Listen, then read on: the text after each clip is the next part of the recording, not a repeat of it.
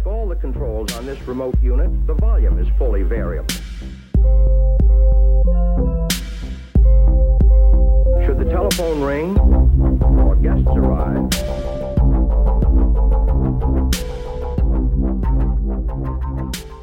Vi börjar alltid med en disclosure då att eh, jag har inget egen in- vinstintresse och eh, tyvärr så kommer det fortsätta på det sättet för att det här är ju någonting som ingen vill sponsra eftersom att man sänker eh, kostnaderna med typ 50 procent. Så att eh, ni ska veta att eh, läkemedelskostnader kommer efter om jag förstår rätt eh, personalkostnader. Ni är absolut dyrast och vi också. Eh, en hel, jag läste alldeles nyss, en hel en minuts väntan på kirurgen motsvarar en hel dags konsumtion av läkemedel. Men eh, så är det. Eh, om man har full upp team som sitter och väntar.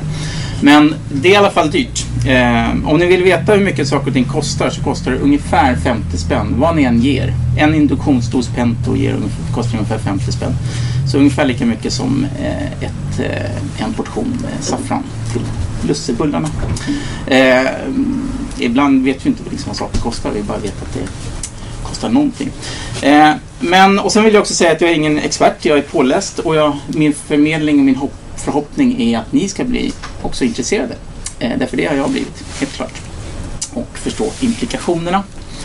Eh, jag pratar lite om definitionen på closed circuit anesthesia, eh, indikationerna och sen förstås concerns och eh, kontraindikationer och sen en liten konklusion. Och vad jag kommer fokusera på är alla fördelarna. Eh, det är både medicinska fördelar, det är förstås miljömässiga och det ekonomiska. Men de här är ganska självklara. Använder man mindre så är det självklart att det kostar mindre. Använder man mindre så är det självklart att det belastar miljön mindre. Så det är ganska take home eller liksom, det behöver man inte stå och övertyga någon över. Men det man behöver övertyga det är att väldigt många tror att det är nackdelar. Medicinska nackdelar, medicinska tekniska nackdelar och sådana saker. Och det ska jag försöka förmedla att det faktiskt är fördelar med det. Eh, så det finns egentligen inga nackdelar utom några som vi kommer in på, på concerns. Definitionen då. Från början, när ni, ni vet de här Maplesons-systemen som ni säkert har läst på som ingen begriper. A, B, C, D, E och valv här och där och färskflöde hit och dit. Och det beror på om man har spontanandning eller, eller eh, assisterad andning. Och hur komplicerat som helst. Och där eh, så sa man, på den tiden då, så sa man att allting under minutventilationen, det är lågflöde. Så att, eh, och vi har ju minutventilation på, på vad- 5, 6, 7 liter liksom. Och, och allting under det är då lågflöde. Sen introducerade man eh, cirkelsystem och sådana saker och då kom man fram till att, eh, eller man, det här finns ingen officiell lågflödeskommitté som sitter och bestämmer det här. Men generellt sett så kan man säga att mindre än en liter per minut är lågflöde. Och eh, så är det fortfarande. Så vad vi kallar lågflöde är helt skilt från USA till exempel. I USA måste man ha det är lag, alltså FDA-lag på att du ska ha eh, minst två liter per minut. Och deras anestesiapparater larmar om det går under det. Vi kommer till de reglerna. Men lågflöde är här va. Och, eh, och sen så kan man då också ställa det mot ett metabolt flöde. Nämligen att vi bara tillsätter det vi behöver. Och vad behöver vi? Jo, syrgas. Och det metabola flödet, då är alltså färskgasflödet lika med syrgaskonsumtionen. Du tar, inte, du tar bort koldioxid och du tillsätter bara syrgas. Och då har du ett helt och komplett slutet system. Och det är eh, lite grann ett intellektuell eh, utmaning och eh, kittlande tanke men framförallt som sagt var medicinskt och tekniskt och pedagogiskt väldigt bra helt enkelt. Och ekonomiskt och miljömässigt. det är därför jag står här ändå, för att det är miljön. Eh, och allting ska vara evidensbaserat. Här ser man då att eh, om man har ett färskgasflöde på 5-6 liter så har man ingen återandning. Det betyder att man har ett, ett färskgasflöde som är över minutvolymen. Och sen när man går ner i färskgasflöden, de här har dragit sig ner till en halv liter, det var väldigt djärvt på, när det nu var någon gång. Då kommer man upp i kanske 80, 70, 80 procents eh, återandning. Och du kommer ju aldrig komma upp högre, därför att, eller du kommer komma till kanske 90, men för du, har ju, du tar ju bort koldioxiden och koldioxiden är ju 5 kilopascal eller någonting, 5,3 i blodet på blodgasen och den är noll i inandningsluften. Och vi har ju lufttryck på 101,33 kilopascal om det inte regnar ute. Så det är ungefär 5 procent eh, är ju liksom det. Eh, men så att, eh, ja, det är ingen rocket science på något sätt. Eh, och definitionen då på metabolt flöde, då har vi samma sak CCA, nämligen closed circuit. Att ventilen aldrig släpper. Du har aldrig någonting extra luft. Ingen överflödig luft går över. Och i dykning kan man också ha ett slutet system eh, som har fördelar, nämligen att volymen är konstant. Så när du dyker normalt sett så andas du in och då åker du upp och så andas du ut och då åker du ner. Och, det, och sen så släpper det ut massor med bubblor. Och jag som fotograf är det jobbigt för att då när jag ska ta på någon liten räka så eh, kan jag inte andas. För det, om jag andas så kommer det ut bubblor och då så sticker räkan. Eh, och om jag andas in så flyter jag upp. Och så ska jag andas ner, då sjunker jag ner och så blir det elände. Så att eh, lågflödessystem och metabolt flöde använder man också i... Eh, därför då andas man mot en lunga. Så att när jag andas ut så fyller jag en lunga på ryggen. Och när jag tömmer den lungan på ryggen så fyller jag mina egna lungor. Så volymen är konstant och jag ger inga bubblor. Och det är precis samma sak här. Och om man tittar på dykare som gör det här så är det väldigt kritiskt för de måste alltid ha monitorera sin syrgaskonsumtion. För blir du, får en hypoxisk blandning så eh, dör du. Eh, och det gäller ju våra patienter också. Det är den vanligaste eh, farhågan. Jag har hört thoraxanestesiologer som säger att våra patienter är väldigt känsliga för hypoxi. Och därför kan vi inte köra lågflöde. Eh, till skillnad från våra patienter då som eh, klarar en liten släng av hypoxi här och där. Eh, hur många har sövt cykelsystem utan att monitorera pulsoximeter, monitorera FiO2, eh, entidalt att Du har sövt? Ja. Eh, och jag har, ju, jag, jag, har ju varit på en del ställen eh, och eh, det är ju så att om man inte monitorerar FiO2 så är alla former av cirkelsystem kontinuerliserade alldeles oavsett syrgas och koldioxid och allting, så har vi ett cirkelsystem, eller om vi av någon anledning förlorar monitoreringen, vilket kan ske, pajar eller katastrof eller ute någonstans, eh, då får ni inte köra ett cirkelsystem överhuvudtaget. Då måste man upp med flödena. Därför ni har ingen aning om hur mycket koldioxid som kommer tillbaka. Ni har ingen aning om hur mycket sovgas som kommer tillbaka. Ni har ingen aning om någonting. Så ni måste alltid monitorera. Så det är liksom en sanning. Vi gör inga anestesier. Försöker i alla fall inte. Så att det är anledningen att gå bort. Och så ser man på dykaranalogin då så har ju de tre datorer på sig. Därför om de har en dator på sig då kan den paja. Eh, och det är inget bra för då dör de. Eh, har de två datorer så kan en paja och då vet de inte vilken som går rätt. Och det är inget bra. Så har man tre stycken då kan en paja och då är det förhoppningsvis två som visar, samma och en som visar fel. Så de har tre oberoende system. Vi, vi har ju ett oberoende system men förhoppningsvis så är det lite bättre kvalitet eh, och eh, kalibrerat. Hur som helst. Nu får ni avbryta, ni är så tysta. Är det för att ni inte begriper någonting eller för att det är helt ointressant? Eller? Skåpmat. Ja, det är säkert, eh, alla kan inte tycka att det är såklart. Uh, I'm not. ingen vill. Ja, ingen vill. Ja, ni får känna er fri i alla fall. Uh, och det som inte, då kan man titta på så här lite grafer och grejer. Det här är alltså hur många minuter anestesin pågår och det här är gaskonsumtionen. Och då ser vi att syrgasen här nere, syrgasen är konstant. Så det spelar ingen roll om du söver i fem minuter eller tre timmar. Du har alltid en syrgaskonsumtion som är identisk. Sen sovgasen, isofluran i det här fallet, den ökar upptaget i början. Du har ingenting i vävnaden, du är vaken. Och sen tar du upp till till exempel hjärnan och du somnar. Så att där blir det att du har en, en ög och sen tar du upp det så att det försvinner och absorberas. Medans, eh, och då behöver du mindre för då andas du in och ut. Eh, om du har ett lågflöde här. Eh, Medan lustgas är en lustig typ. För lustgas eh, är så att den har en enormt upptag. Och det vet ju vi, ni som har tittat på PM, att vi säger att vi inte ska köra lustgas vid lågflöde, eller hur? Det kan ni absolut göra, men det är ett hälsofyr att räkna på det här. Så att det går och entusiaster gör det. Men det är, det är lite mer rocket science därför att ni, man tar upp så in i bomben mycket i början. Och varför säger jag det överhuvudtaget? Jo, därför nu för tiden kan vi göra det. Därför att våra fina maskiner gör allt det här åt oss.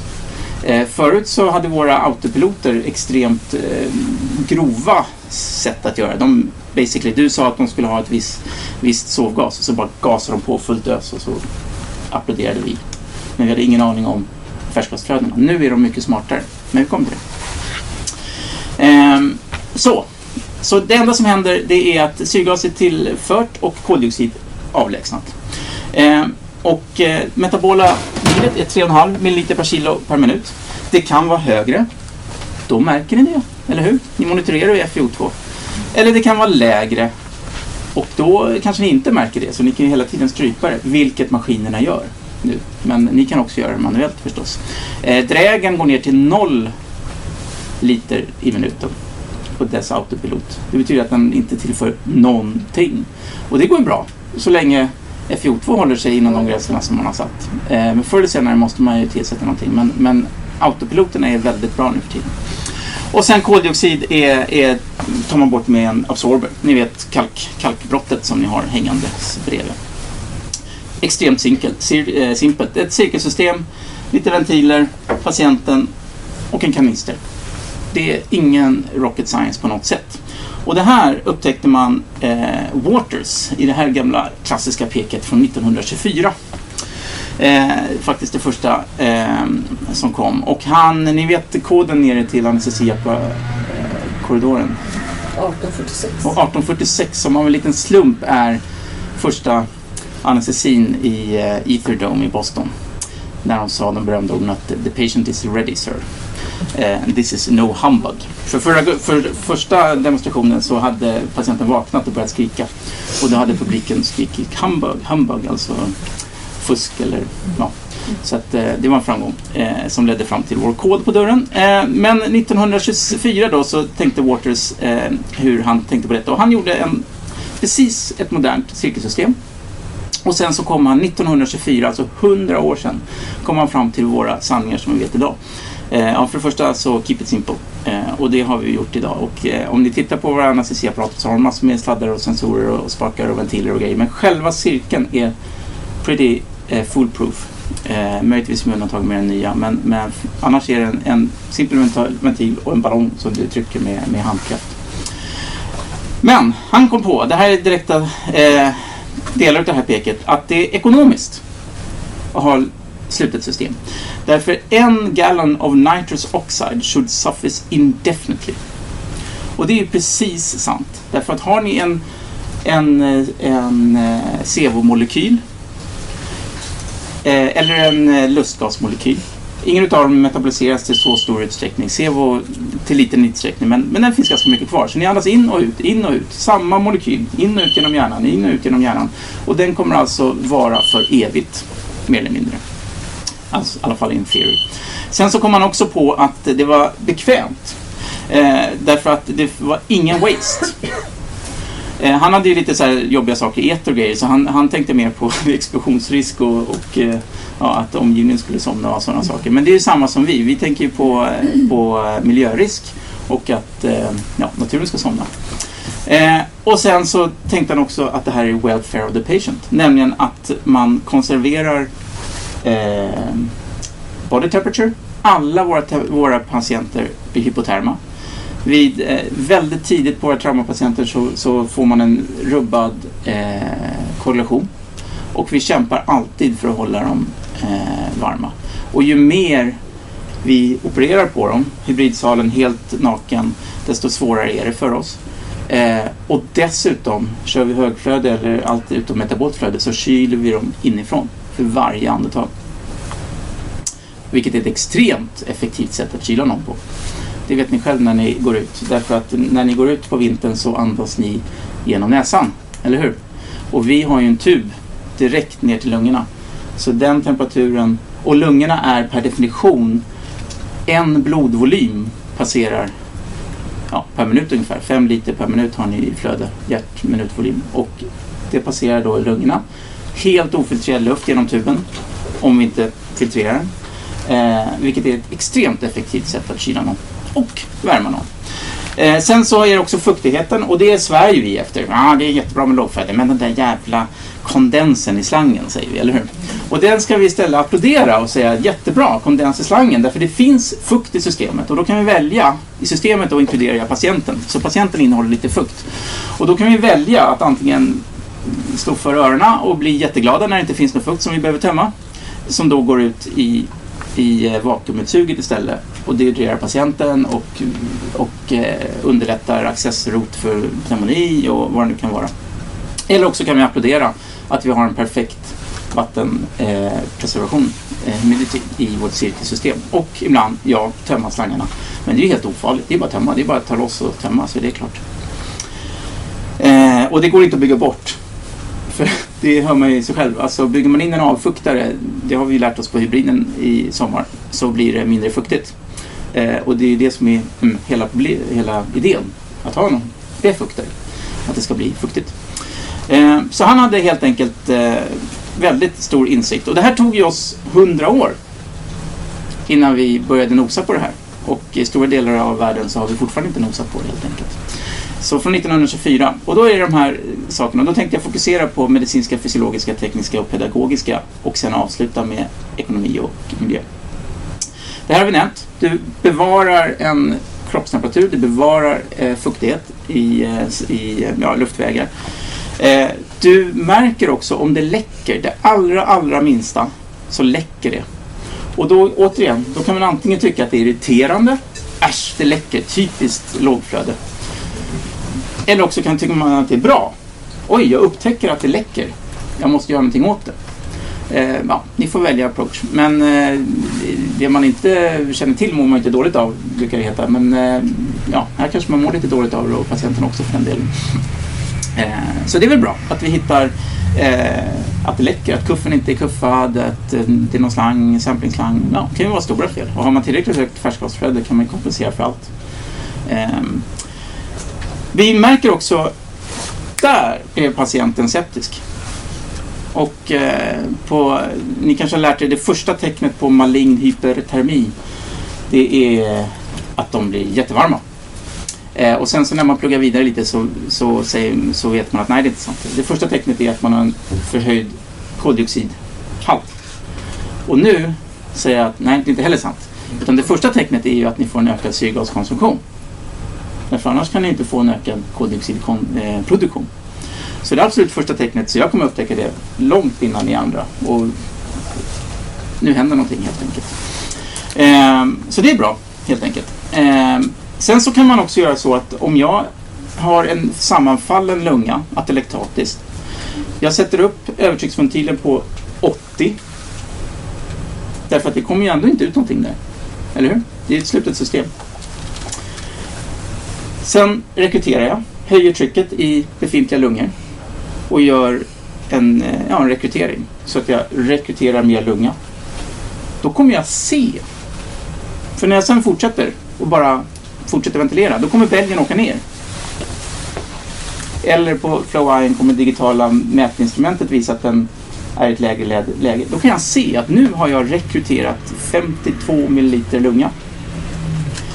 Eh, eller också kan jag se att det här hjälpte inte ett dugg, det är precis samma volym. Så att du ser, du kan mäta. Och det här är ju lite teoretiskt, men liksom, du kan mäta helt enkelt. Och samma sak, så om du, det optimala lågflödet, det är när, om det är en bälgsystem eller digital bälg på Flowiron, är att du, bälgen inte går ända upp utan den går bara halvvägs. Och då kan du se på bälgen när de börjar få atelektaser, när liksom volymen minskar på systemet. Eh, redan innan det sker. Så du har en Eh, ja, och det här återigen, det här kan man ju välja att inte se och bara sätta på fullt flöde och så bryr man sig inte om det där. Men det är ingen nackdel i alla fall att se. Och sen så har vi, hur många här har försökt introducera, jag har blivit intresserad och jag fattade ingenting. Ja, och så söver vi. Och så sätter vi på gasen och då kan vi höja färskvattensflödet lite här jag brukar höja lite så här fyra ungefär och sen, så, och sen sätter vi på gas här men inte för mycket och så oj nu har det gått lite tid där, nu sänker vi lite där fast vi ökar och så, man blir bara förvirrad, eller hur? Och så försöker man förklara det här för mm, kandidater eller yngre kollegor och eh, man förstår inte själv vad man försöker förklara. Eh, utan det här är ett väldigt pedagogiskt sätt. Ni har ju de här eh, som vi tryckte upp för några år sedan eh, där man helt enkelt intuberar, gör allting som vanligt. Då har man 100% syrgas, man sätter på ett flöde mellan 0,75 och 1 med luft.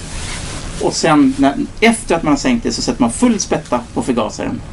Rullar tummarna, sätter PVK, snackar skit. Eh, och när det går, har gått upp långsamt och FiO2 sjunker så sätter man till eh, 100% syrgas och 0,2 liter per minut och rör inte förgasaren hur pedagogiskt, hur lätt som helst. Istället för att höj lite lagom, sänk där, akta färskvattenflödet, det ska vara lagom också. Eh, du, om det blir för högt så kan du antingen göra det eller det, eller båda två och så vidare. Så, vidare. så det här är ett väldigt pedagogiskt sätt att undervisa och också ett, på köpet ett, en insyn i hur det fungerar fysiologiskt. Okej, frågor? Ja, det blir inte frågan mer än så. Alltså för det du säger nu, det var ju, alltså, det kanske var två år sedan. Mm. Så, så var det ju väldigt, kanske en två månaders period. Ja. Hängde de där lapparna precis överallt och då var det ju väldigt lätt att Ja. och, och folk Ja. följde det. Ja. Det där har vi ju stört. Ja, alltså vi har ju lite... Jag kan hålla med dig i det, det blir mycket lättare. Ja. Men, eh, Ja, men vi har ju lite, eh, liksom lite organisatoriska utmaningar kan man diplomatiskt säga. Eh, I, eh, I kontinuitet, i inskolning, på min session som inte är min session men obstetriken så liksom vad har vi för rutiner? Hur, hur håller vi fast vid dem? Och eh, hur kommer vi överens om dem och så vidare. Och så, vidare. så där är en utmaning som eh, organisationen i stort. Det gäller lågflöde, det gäller eh, fenylefrin bolus vid kejsarsnitt, det gäller eh, rutiner på allt vi gör helt enkelt. Vi är extremt många. Vi har, vi har inga eller få som är dedikerade till att eh, ja, upprätthålla våra rutiner. Liksom. Så det där är en utmaning som eh, cheferna får ta tag i. Sen var det ju så när vi införde, jag tror att det, är- det var när jag var lärare fortfarande, det är sex år sedan säkert vi faktiskt gjorde det här. Eh, Precis. 2012 tror jag vi var på Ja. Sankt Göran. Det, det, det, det som var utmaningen var ju att förankra det överallt. Och det är fortfarande utmaningen. Ja, och jag tror om vi nu ska sticka ut hakan som sjuksköterskor så var vi mer Absolut. benägna att, att ta till oss det här. Men vi Absolut. hade då, då diskussioner med, med läkare och det var inte helt enkelt att eh, få igenom det här. Eh, och jag vet inte om det, nu söver inte jag lika mycket hur diskussionerna går runt metabolt flöde och liksom det här. Alltså jag, jag tar på mig ett stort ansvar för det här för att jag har ju inte varit på, på barriärerna och fightats för heller. Eh, så är det ju liksom. Eh, så att, eh, men jag tar gärna på mig den eh, rollen. Eh, och jag kan fightas ganska rejält med läkargrupper. eh, men eh, lite grann har det kommit i eh, postfestum, eller inte postfestum, men det har kommit naturligt. Och det kommer till därför att vi har finare maskiner nu för tiden som gör det här automatiskt. Men då gäller det att vi gör det också. Därför att jag har kommit in väldigt ofta på sal så använder ni inte den här funktionen. Jag kommer till hur man ska använda den och hur man ska ställa in eh, maskinen. Helt enkelt. Eh, lite om concerns då. Eh, och då är det så här att Compound A det är en, jag kan inte formen för det, men det är en compound som bildar, eh, alltså ett ämne.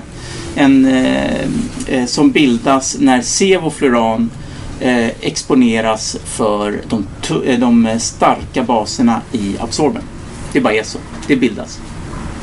Och det här har varit en källa för kontrovers sedan ur, sen urminnes tider och då definierar jag urminnes tider sedan Sevo kom, alltså Eh, 80-90-talet. Eh, och då är det så, att det finns två pek. Ett av Eger och ett av Karash. Båda kom ut 97, 97. Och den ena säger att Compound A är livsfarligt.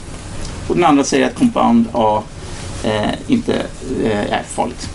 Eh, båda är gjorda med extremt, den här står det till och med i titeln, using sensitive markers of tubular toxicity. Så det är liksom markörer på en njurskada som, som, inte ens, som inte mäts kliniskt, som inte har någon relevans för någonting. Eh, Medan den här då eh, som parentes är sån här klassiskt eh, skolpek. Eh, när man ska klura ut, när man granskar pek och kollar hur statistik och metoder och allting, att han är betald utav Desfloran. Eh, om man tittar på acknowledgements och, och sådär. Så att jag lägger mig inte i den diskussionen. Men det är många andra som har lagt sig i den diskussionen. Och 2001 så kom det ett pek där man helt enkelt eh, försökte bena ut det här. Och det här är ju, det är ju ja, de nästan knytnävarna på diverse konferenser och här. Och extremt mycket pengar, extremt mycket pengar involverat. Eh, både absorber, flöden, gas, val av gas och allting sånt. Så det är sjukt mycket pengar involverade. Men från det här peket så står det att inorganiska fluoridjoner har ingen, no demonstrable relationship between och eh, renal toxicity. Compound A, in summary there is no evidence exposure above bla bla bla. Och slutligen clinical studies, many studies och det är 1, 2, 3, 4, 7, 8, 9, 10, 11, 12, 13, ja, hur många studier som helst. Det finns inte en enda studie som har visat att compound A har någon effekt på människan. Man har bara kunnat mäta spår utav njurskada, vilket man säkert kan mäta. Jag menar, vi har ju troponinsläpp på jättemånga, vi har jättemånga saker som vi faktiskt tror har klinisk relevans, men det här är bara en teoretisk grej. Och de avslutar med att vi har ändå administrerat 30 miljoner sevofluran-administrationer. 30 miljoner, snacka om klinisk studie. Nu ska vi göra en klinisk studie och se ifall Sevo är farligt. Vi har 15 miljoner i den gruppen och det, liksom det, det händer ju inte. Eh, och jag försökte klura ut hur mycket har vi gjort idag? Eh, därför det här var ju 2001. Och då gick jag runt där på mötet i faktiskt liksom pausen innan min föreläsning och då hade eh, som säljer, säljer eh, Sevo, de hade sin, sin monter där och där så står det att i dagarna nu så har vi administrerat vår tusende miljonte exponering utav Sevo. Så en miljard sövningar och inget rapporterat fall av njurskada. Eh, jag menar, någonstans måste man ju liksom bara lägga av och bara säga att det här har ingen betydelse. Man kan argumentera för att eh, många sker i USA. De har 325 miljoner invånare. Eh, och där får man inte använda lågflöde, för det här är bara vid lågflöde. Men man kan lika gärna argumentera för att kanske en fjärdedel eller en tiondel är i Europa eller andra lågflödesländer. Så att vi har en enorm klinisk, men ja, ni vet ju hur det är med evidensbaserat, det måste studier. Så att om ni har lust att ha en studie med 500 miljoner patienter i ena armen och 500 miljoner i andra armen så eh, har ni lite data att analysera här. Men så där har vi liksom, ja, det skiter vi i helt enkelt. Det är, någonstans får man dra rimlighetens gräns för att det är farligt. Eh, kontraindikationer däremot har vi. Eh, och det har vi redan varit inne på. Om man inte monitorerar, då är det kontraindicerat. Men det gäller ju alla gaser. Eh, sen det självklara som står i läroböckerna, har man en öppen circuit så är det ju en closed circuit kontraindicerat. Eh, dö. Men eh, det handlar om till exempel om ni har jetventilation på öron, alltså att ni inte har ett, en tub och en kuff, så kan ni inte köra lågflöde förstås. Det är, men så, så de här två, de bortser vi ifrån för det är icke-händelser. Och den enda kontraindikationen, det enda som är farligt och det enda som är skillnaden, det är att du ackumulerar icke-metabola. Om du har en gas som, in, som är inert, som kroppen varken tar upp eller avger eller metaboliserar, då kommer den inte sjunka om du kör lågflöde. Och det, det har du till exempel en ketoacidos. Så har du en, en ketoacidos, eh, och det är inte så ofta vi söver dem, men har man en, en diabetes, nydebuterad diabetes, den klassiska mardrömsscenario med ett, eh, som de har på katastrofövningarna, en busslast, trauma med en busslast eh, eh, pensionerade diabetiker. Om 30 minuter kommer in 70 pensionerade diabetiker med brännskador och trauma. Ja, i alla fall, så att då ska ni inte köra lågflöde. Och till exempel om ni har en kolmonoxidförgiftning, om ni har en brännskada eller en rökskada som har hoppat och ni måste söva, då ska ni inte heller köra lågflöde för då vill ni ha ut eh, kolmonoxiden. Kör ni ett slutet system så kommer ni bara pumpa in samma kolmonoxid som ni andas ut. Så att det är kontraindikationerna. Eh, och sen, ganska intressant, när ni ska väcka så är det också en kontraindikation. Och det är det som är hela, det sa ju Waters redan 1924, att höjer ni inte flödena så kommer en gallon lustgas last indefinitely. Och det betyder, höjer ni inte flödena så kommer er Sevo last indefinitely. Och det är lite jobbigt om man ska väcka. Så att när ni, går, när ni väcker, då går ni över till ett öppet system. Och det vet ni, ni, ni, ni ökar flödena helt enkelt. Eh, ekonomiska fördelarna då. Eh, och då är det här också eh, väldigt vetenskapligt. Så här finns det en studie som visar att om man höjer flödena så går det åt mer. Eh, ja, nu har vi bevisat det i alla fall. Så att eh, våra, våra flödesmätare och, eh, och konsumtion av gas funkar. Eh, Sen har jag också det här, jag vet inte, har ni märkt att ni måste byta absorbers oftare? Det märker man om man har liksom inbyggt hur ofta man måste byta det. Eh, och det är, det är en, eh, en, eh, nackdel. Det är absolut en nackdel. Men den är inte så stor. Så eh, har man, det här är sex eller en, två, tre, fyra, fem, sex olika absorbers utav olika tillverkare och olika mängd, eh, eh vet det, inte tunga baser, starka baser och olika komposition. Och vid olika färskvattensflöden. Så har man fyra liter per minut då, då kan man köra i ja, 90 timmar, 50 timmar. Men har, sänker man till en, färs, en liter så kan man köra 10 timmar. Och sänker man till 0,2 här så får man en ökning från 0,2 till 1. Ni ser att den är ganska flack här nere. Så att ja, det ökar. Men det ökar inte så mycket. Det ökar kanske 10-20 procent max. Eh, och här är siffrorna. Så att det här är siffrorna från eh, eh Sixten Bredbacka och Stellan Eriksson på Sankt Göran som var pionjärerna i, i Sverige med det här och det, där, som har hjälpt mig jättemycket och som förklarade 2012 fick mig intresserad av det från början. Men om man ser eh, Absorben här, hur de har ökat så har de ja. Innan de införde lågflöde, eller förlåt, metabolt flöde och efter de införde metabolt flöde så hade de, ja, de har en liten ökning i eh, absorberhalten. Eh, men de har en fantastisk minskning utav, eh, utav sevofurankonsumtionen. Och så om man minskar sevofurankonsumtionen med 50 procent och man ökar koldioxidabsorbern med 16. Och det, så det stämmer ju jättebra med teorin. Halvera flödena så allting så här va. Eh, detta, observer- så det är ungefär 230 000 kronor som vi kan eh, göra något annat trevligt med. Eh, vilket vi förstås inte kommer få göra för den tar vi någon annan plånbok. Men det är i alla fall en onödig eh, kostnad kan man tycka. Eh, och den är verkligen onödig. För den har ju bara medicinska nackdelar. Och vi kommer till miljön som också är nackdel. Så att det är bara nackdelar.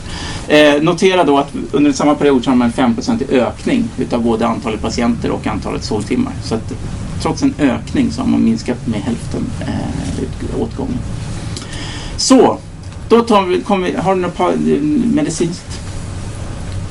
Nej, solklart. Eller ni har somnat in fridfullt. Jag tar bort etanolen men den kanske du tänker att man kan sova lite på den också eller? Ja, etanolen som vi ger... Kontraindikation. Ja, precis. Ja, har du Den låg ju en... med som kontraindikation. Ja, precis. Men, men jag, Nej men det är sant. Har du en eh, väldigt berusad så, eh, så är ju... Men där metaboliserar också. En ganska Ja, stor, precis. eh, eller väldigt stor del metaboliserar. Eh, vad är det? 0,1 kilo per, 0,1 gram per kilo tror jag och timme. Men absolut, eh, in extremis så, så är det också.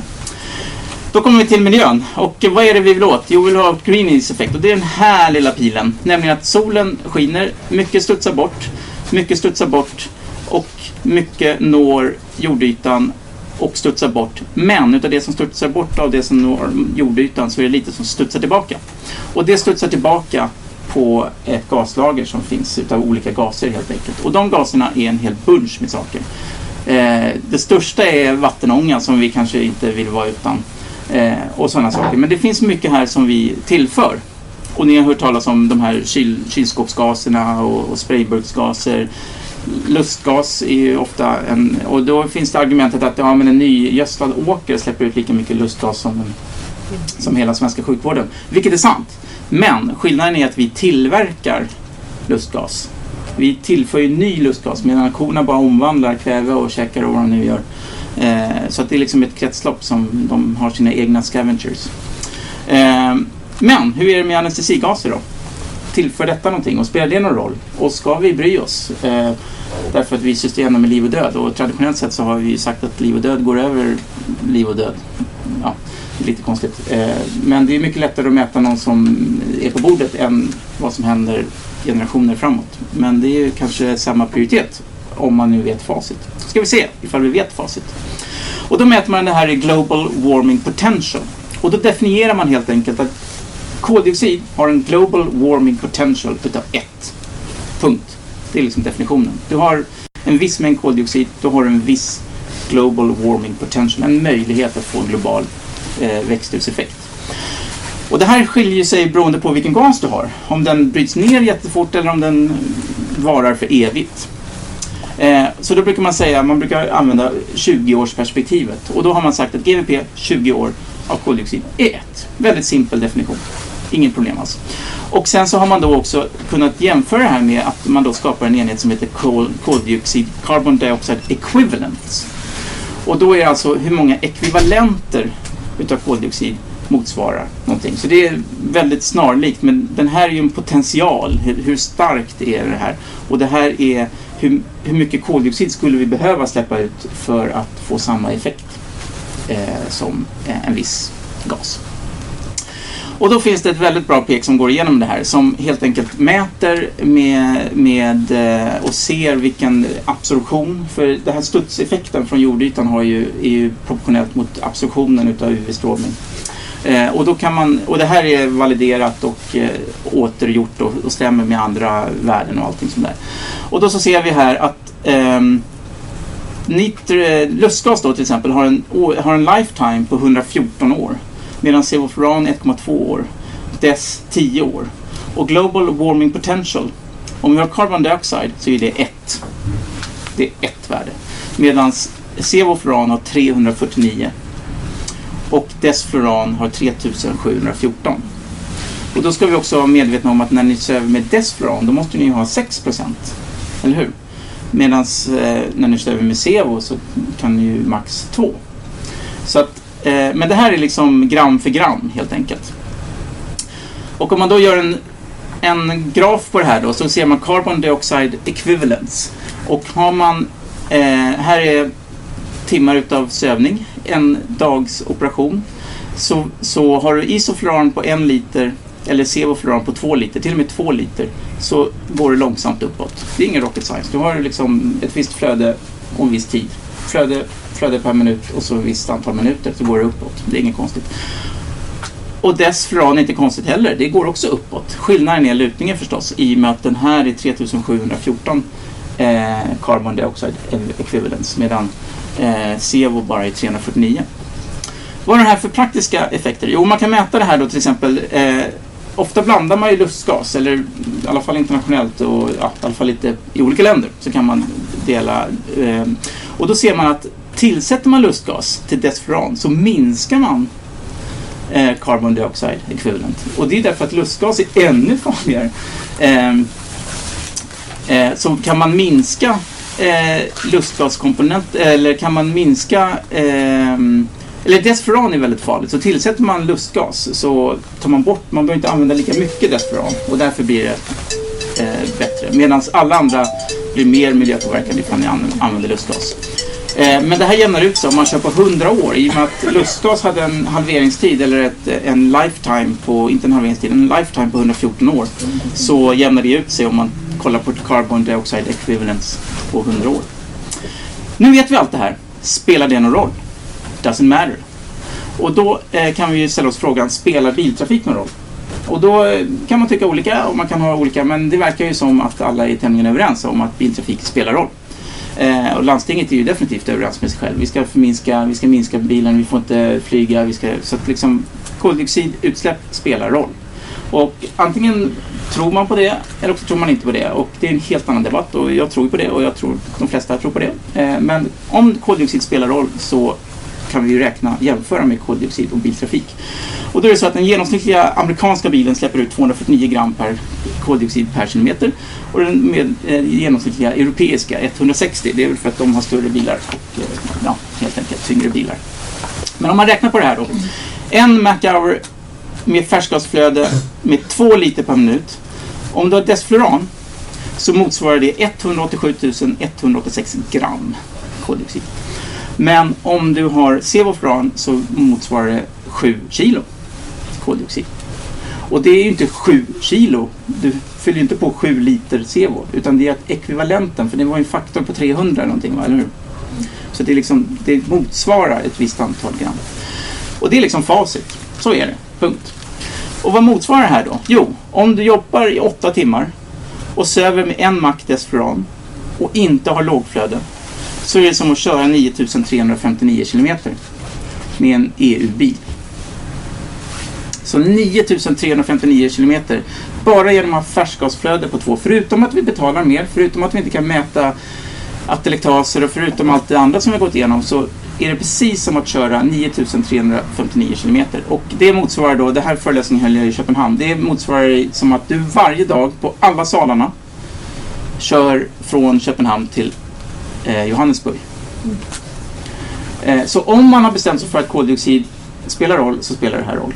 Och eh, har man bestämt sig för att som organisation att minska bilutsläppen så är det inkonsekvent att inte lägga ännu mer på det här. För kör vi Desfluran så kan jag köra med gott samvete varje dag utan att det spelar någon som helst roll. Så har man som en organisatorisk eh, plan att sänka utsläppen så kan vi fimpa alla lastbilar och avtal och SJ och skitsnack. Utan det är det här som gäller. För 9359 varje sal, varje dag. Nu är det ju så här att vi kör ju inte, och det här är enkel matematik, det är bara hur simpel matematik som helst. Men vi använder ju inte Desferan 2 liter per minut. Utan vi använder till exempel Sevofran 2 liter per minut eller Sevofran 1 liter per minut eller Sevofran 0,2 liter per minut. Och använder vi Sevo 2 liter istället för att komma till Johannesburg så kommer vi till Berlin. Eh, använder vi Sevofluran på en liter så kommer vi till den fantastiska svenska staden Ronneby från eh, Köpenhamn. Och använder vi Sevo med två liter per minut då kommer vi till förorten utav Malmö. Så bara genom att ändra gasvalet, som för det mesta inte spelar någon roll, jag vet i alla fall inte vad det är för stora skillnader, eh, och ändra på en liten ratt på anestesiapparaten så kan vi istället för att åka till Sydafrika varje dag så kan vi åka till förorterna till Malmö från Köpenhamn. Vilket är en gigantisk skillnad förstås. Eh, den goda nyheten är att you might already be doing CCA. Eh, nämligen att ni kanske gör det här utan att veta om det. Och då är det så att eh, Zeus och Dräger, de kallas för Target Control Anesthesia. På ICESen kallades det för ET-kontroll. Och på Flow Ion kallades det för Automatic Gas eh, Control. Och då är det helt enkelt så att eh, det här funkar ju sjukt bra. Det blir exakt vad ni ställer maskinen på. Och det fiffiga är att ställer ni på 40% FiO2 då kommer det hamna på 40% omedelbart. Ni kan glömma allting annat. Det är en icke-variabel om ni använder den. Om vi litar på våra maskiner. Och det gör vi ju, för de är ju hur bra som helst helt enkelt. Det finns inte en chans att liksom någonting går fel. När det gäller sovgasen då så kommer det hamna precis på det ni sätter den på. Sätter ni på 1,4% så kommer den hamna på 1,4%. Sätter ni på 2 så kommer den hamna på 2. Och det kommer den göra. Ni behöver inte bry er helt enkelt. Det ni ska bry er om, och det här skulle jag vilja att ni gör, det är att ni ändrar hastigheten. För ni har en liten dial på Flow-Ion, eller hur? Där ni kan välja från 0 till, eller från 1 till 9. Och väljer ni 9 så går den upp till det här blixtsnabbt. Och det finns ingen anledning att göra det. Därför ni har ju pentor, ni har inducerat. Ni stoppar ner tuben. Låt pentot gå ut. Och så tar ni sätter den på 1 istället. Och då går det jättelångsamt. Och vad har det för betydelse? Jo, färskgasflödena. Så ändrar ni, nu ser man inte så stor skillnad för upplösningen är här, men har ni lägsta flödet här så går det nästan omedelbart ner i färskgasflöden. Varför är den så här hög i början? Jo, därför den är programmerad att ingenting, absolut ingenting får kompromissa FiO2. Under inga omständigheter får maskinen ge någonting annat än det ni har ställt upp in på inspiratoriska FiO2. Och det är ju en ren säkerhetsgrej. Så att sätter ni FiO2 på 80 och ni har preoxinerat och redan har 80, då kommer den ju gå ner till noll ganska omedelbart. Och då ser vi här att, att eh, Flowion, som det här är gjort på, den har ett lägsta flöde på 0,1. Och det är andra skillnaden. Om ni går in på Advanced, när ni väljer AGC kan ni gå in på Advanced och där kan ni välja minsta färskgasflöde. Det kan ni sätta på 0,1. Hur gott samvete som helst. Det finns inte en chans att ni ger en hypoxisk blandning för maskinen kommer aldrig någonsin tillåta det. Utan sätt den på 0,1 och så är det fine. Och då kommer den inte gå ner till 0,3 vilket är standard. Och i USA så är det ju 2 liter som är det absolut minsta som FDA tillåter på grund av Compound A. Så att det här är ju en ren juridisk säga att den är på 0,3. Sätt den på 0,1. Det finns inte en chans i den här planeten, eller rätt sagt i de här maskinerna, att ni kan ge en hypoxisk blandning. Ingen chans alls. Så sätt den 0,1. Och eh, har vi en dräger, som vi sa, så tillåter den att gå ner till noll. Noll i flöde. För det behövs ju inget flöde. Har du redan FiO2 som du är nöjd med, har du redan sovgas som du är nöjd med, så behöver du inget flöde. Eh, sen kommer den fixa till det när du sen behöver och så vidare. Men med våra maskiner så håller de det som ni sätter in dem på. Helt eh, riskfritt. Och så kan ni göra precis vad ni vill. Vända ryggen och sätta PVK och, och grejer. Sammanfattningsvis då, så eh, closed circuit anesthesia, det är helt säkert. Det har massor med fysiologiska eh, fördelar och medicinska. Det är undervisar oss och eh, har tekniska. Det är också så att har jag låg, lågflöde och jag rycker ut syrgasslangen ur väggen eller syrgassystemet kraschar. Då kan jag hålla på hur länge som helst. Medan grannsalen som har högflöde kommer allt börja pipa på en gång. Ja, det kommer göra i min sal också, men patienten kommer inte börja pipa. Eh, och det är det som är viktigt. Eh, det är eh, billigt, det är miljövänligt, det är automatiskt i våra normala maskiner. Och, men, en kontraindikation. Och kontraindikationen lyfter jag fram därför att då kan ni, när någon säger emot det här, så kan ni säga ja men det finns en kontraindikation. Och vad är den? Och då kan jag lova att väldigt många, pinsamt många ur min eh, yrkeskategori inte kan svara på det. Eh, och, eh, men det finns en, och det är bra att man vet den, för den ska man inte använda. Så vill man vädra ut någonting, då är det kontraindicerat. Eh, och ett eh, uppmaning då att åk inte till Johannesburg varje dag. Eh, och jag vet att vi använder DES på vissa operationer av för mig oklar anledning och jag har inte tagit den fighten och eh, det borde jag kanske göra. Jag har diskuterat i där jag sakkunnig. Där man, eh, Sixten har varit och Mm. vill påverka att ingen i Stockholms landsting ska använda det. Tror inte han har nått hela vägen fram. Han har inte nått hela vägen fram. Nej, men de försöker trycka på det kan jag säga. Jag vet inte om jag kommer ihåg rätt, men är gravida också? Ja, Om man läser, ja precis, om man läser eh, bipacksedeln på, på SEVO så står det att, som en arbetsmiljögrej då att eh, är man gravid så får man absolut inte exponeras för de minutiösa små gaserna som finns i våra salar. Eh, vilket är ju bara balloner, för det är ju den absolut bästa gasen att sväva på eh, gravida. Jag tänkte också med syra och sådär, Ja, med då, lågflöde. ja men eh, återigen, du, kommer, du riskerar aldrig hypoxi. Aldrig, aldrig någonsin. Det finns inte en chans. Hypoxi är en icke-variabel. Det står det i boken som har för mig. Det får stå vad det vill, men det är fel. Står det på metabolflöde eller står det på? Metabolflöde. Nej, fel. Som barnet kanske kräver är högre syre. Ja, och då kommer, för, alltså, du har en pulsoximeter förhoppningsvis på mamman eh, och har du inte det så kör du öppet system. Och, ja, det, det är fel. Allt som står är tyvärr inte sant. Yes. Ja. Ja, har du en bra förklaring varför man använder man inte längre eh, dubbelmask och närutsug? ja, nej det har jag inte. Det kanske ni vet. Eh, vi har ju, det, det är inte så ofta vi eh, Nej, alltså, för, för, alltså den bra förklaringen kan ju vara att eh, lågflöde hjälper till. Därför att läcker det så märker du det. Och läcker det inte, förut trodde vi att alla röringsmasker läckte. Eh, men vi ser ju om vi kör lågflöde, vilket går alldeles utmärkt att göra på en, på en röringsmask, om det läcker. Och läcker det inte så finns det ingen anledning att ha ett närutsug, för det är ju ingenting som kommer ut. Så du tycker att vi ska... Nej, vi ska, Vi ska ha kvar det, men, men, men du, med det här sättet så vet du om det läcker eller inte. Och eh, rent teoretiskt eller rent praktiskt så, så behöver du ju inte ett närutsug om det inte läcker. Problemet är att ibland läcker och av arbetsmiljöskäl så, så ska vi även fånga upp det. Helt enkelt. Ja. Coasting. Coasting. Mm. Och då är det så att eh, coasting, när... Kan, kan AGC'n Ja, du sätter den på minsta va? Du sätter den på minsta där också. Det står exakt hur lång tid det tar innan patienten har kommit ner till en viss gas. Det är jättebra. Jag För- menar, när, man, när man coastar fram så kan man coasta en timme. Det har jag gjort. Ja. Med, med, men kommer den att göra det? Eller? Ja, eh, den kan säkert också göra det helt enkelt. Du håller ju koll på det. Men problemet är att när du coastar manuellt. Coastar betyder alltså att du stänger av sovgasen men behåller flödena. Och, och har du en lång anestesi då så kommer patienten bokstavligen bara andas in och ut, in och ut, in och ut.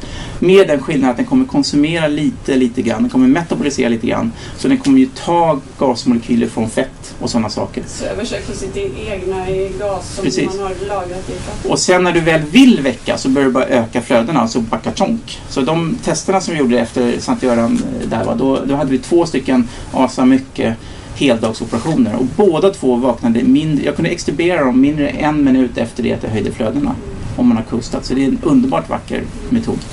Eh, nej, de här coastar ju aldrig därför att du, om du vill minska flödet så sätter du ett nytt målvärde.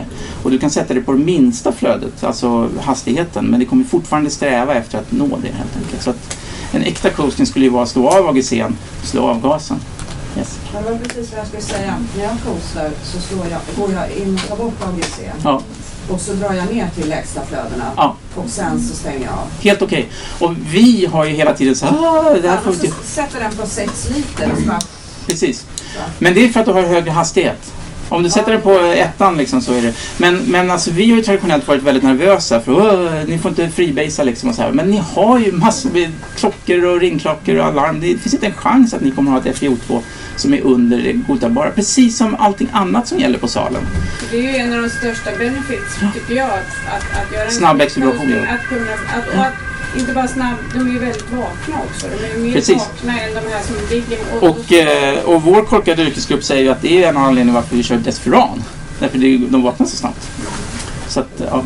Jag tänkte på den här AVC annars då. Skulle man, om man har ett lågt flöde och sen får man liksom gå ner i målvärdet på så sätt? För Ja, alltså, inte den kommer ju hela tiden sträva Ja, efter att precis. få det. Så att, ja, det kan man ju göra, absolut. Men då blir det lite pill och pill Ja, och då, pill. blir det, då måste du ju stå där hela Precis, tiden. så Då är det då- bättre att sänka. Då är det bättre att stänga Det är precis som att köra cruise control och försöka manipulera den hela tiden Ja, då istället för att bromsa.